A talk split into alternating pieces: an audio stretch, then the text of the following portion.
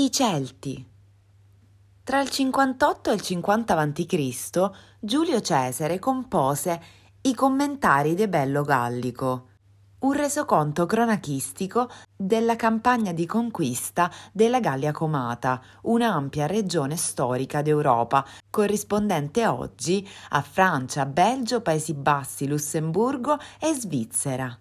Il nome di questa regione, letteralmente Gallia Capelluta, si riferiva a quello che era uno degli aspetti più appariscenti dei Celti agli occhi dei Romani, ossia le lunghe capigliature.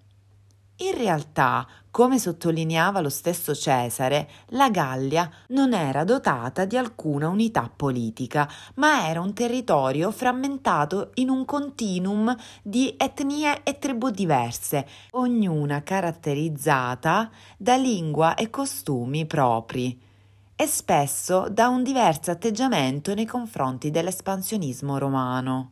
Nell'arco di meno di dieci anni di guerra, Cesare riuscì a sfruttare abilmente a proprio vantaggio la frammentazione politica dei Celti, conquistando così tutta la regione e annettendola al dominio di Roma.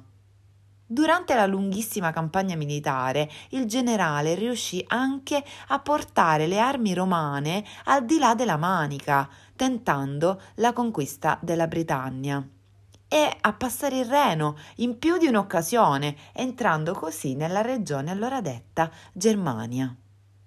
I Celti erano in realtà una vecchia conoscenza per i Romani. Già parecchi secoli prima avevano fatto incursione nella penisola italica, insediandosi nella regione che da loro fu detta Gallia Cisalpina, rispondente alla pianura padana.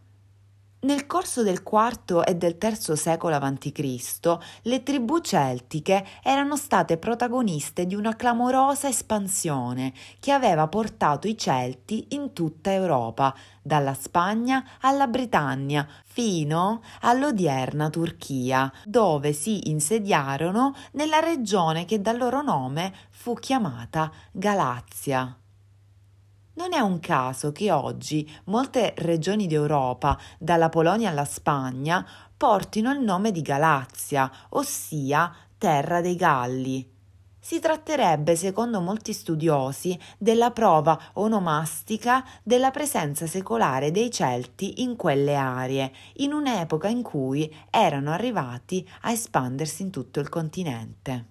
Nel corso della sua esposizione, Cesare fornisce diverse informazioni di carattere geoetnografico riguardo ai Galli.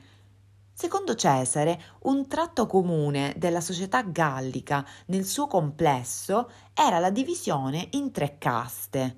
La plebe, priva di diritti e posta in uno stato di schiavitù, i cavalieri, una sorta di nobiltà armata dedita alla guerra, e i druidi, dei sacerdoti addetti a fare da intermediatori tra gli dei e gli uomini. Le informazioni più interessanti riguardano la religione celtica, di cui Cesare ricorda alcuni tratti fondamentali. Prima di tutto, la centralità che vi assumevano i sacerdoti, depositari del sapere e di ogni dottrina. Al centro del culto celtico vi furono i sacrifici umani, i Celti ritengono necessario offrire in sacrificio esseri umani agli dei, spesso con modalità particolarmente raccapriccianti, come rinchiudere le vittime all'interno di gigantesche statue di vimini, a cui poi viene dato fuoco pubblicamente. L'evocazione del sacrificio umano come pratica comune aveva anche lo scopo di alienare ai lettori romani la simpatia nei confronti dei popoli celtici, giustificando così la campagna di aggressione, ovvero come una vittoria della civiltà su una barbarie sanguinaria. Le informazioni fornite nel Debello Gallico si rivelano di fondamentale importanza per la conoscenza dei Celti in epoca antica, la conquista romana segnò infatti la fine della cultura celtica nella Gallia comata e la lenta assimilazione dei Galli alla civiltà romana. Nell'arco di pochi secoli le lingue celtiche parlate nell'aria sarebbero del tutto scomparse, soppiantate dal latino locale, evolutosi poi nel francese e nei suoi molti dialetti. La scomparsa delle lingue celtiche non è comunque stata assoluta.